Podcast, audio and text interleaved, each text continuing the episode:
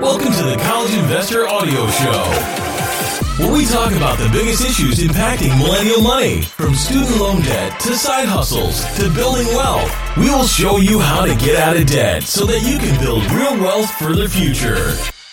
Hey guys, it's Robert from the College Investor, and today I am going to talk about a heavier subject, but it's super important to address because I want to talk to you about the free or low cost mental health resources for college students and recent graduates.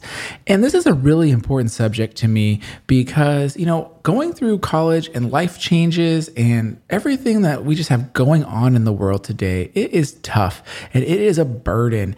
And if you are struggling and you don't necessarily know where to go for help, uh, it's important to have resources like this um, just to know where to look or know you're not alone.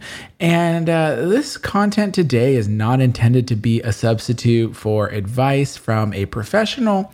So please seek help from a qualified professional if uh, any of this resonates with you. But really, I just wanted to share with you uh, just things that you need to know if you are struggling with your mental health, if you are seeking mental health resources where you could go. Because beyond like life changes, you have student loan debt, you have financial burdens, you know, you could have family, you could have school drama. Like there is so many things that could weigh heavily on you. And it can lead to depression, it could lead to suicidal thoughts. And, uh, you know, heaven forbid, we don't want anyone to commit suicide because of how they're feeling or they didn't know where to get help or they just didn't know what to look for, like how to change anything. So, like, first off, let's talk a little bit about the symptoms of student related depression, student debt related depression. Um, because, you know, for most college students and recent grads, I can almost guarantee you'll feel stressed out by your student loan debt at one time or another. However, it can become a problem when the toll of all this stress starts manifesting itself into physical or psychological issues.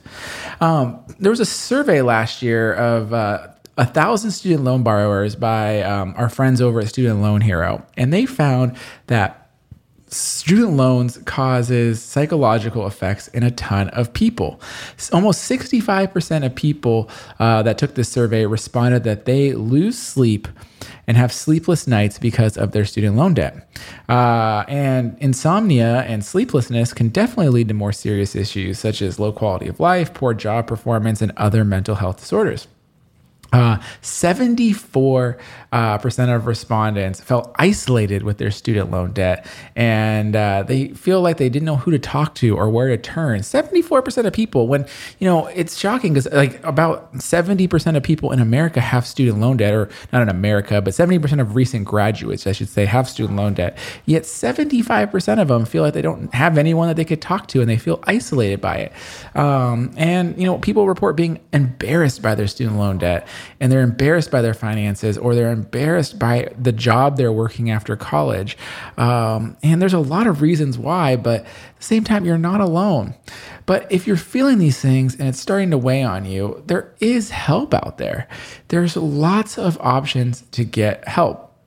There's financial help. The math is pretty straightforward, and we talk a lot about this on the blog. You can get on an income driven repayment plan. You can refinance your student loans. You can get a deferment, a forbearance. You can get student loan forgiveness. Like, we talk a lot about the financial options, and I know it's confusing, and I know it's not easy.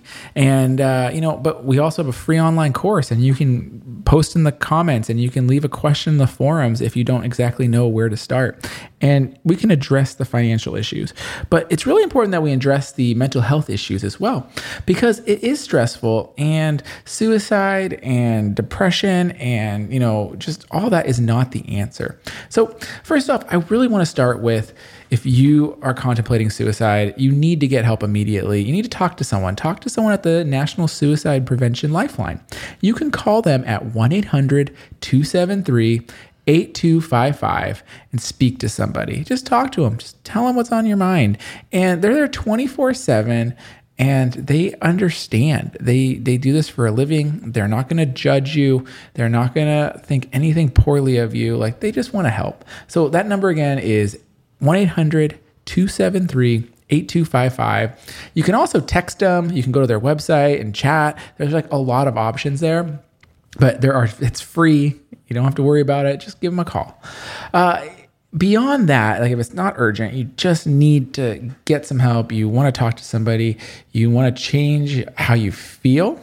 There's a lot of options out there. So, uh, number two, we have uh, you know there is uh, at most colleges there is behavioral health centers and local psychology training clinics and you know different free resources on campus um, that can help you with it. There's also usually free resources in your community. Uh, so if you go to your county, uh, you go to your city, they usually have a mental health services that you know can give you the support you need right away. Uh, in many areas, too, the YMCA offers low cost mental health counseling. Uh, it's available for adults um, that, you know, the price varies, but it follows the same re- rule of thumb that the YMCA normally does, and it's based on your income. So if you're worried about being able to afford it, you should not.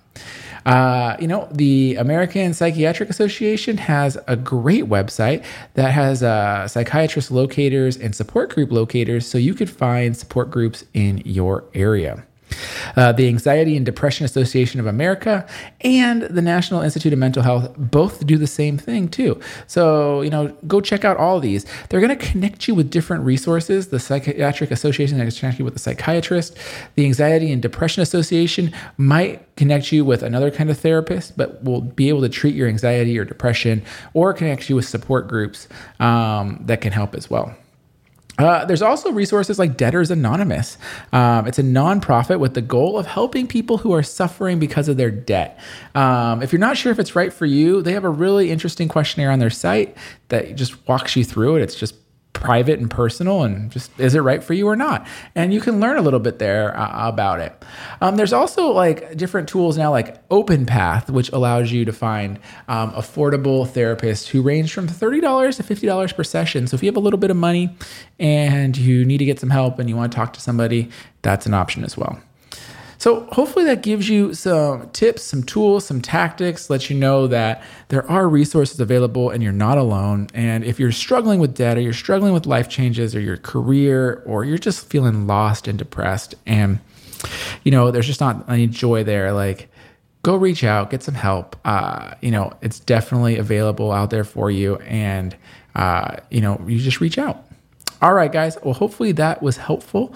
Uh, if not for you, maybe it's someone that you love or someone that you know, and you send this podcast episode their way, or send them to thecollegeinvestor.com where all the resources are there listed. All right, guys. Thank you very much. And I will talk to you next time.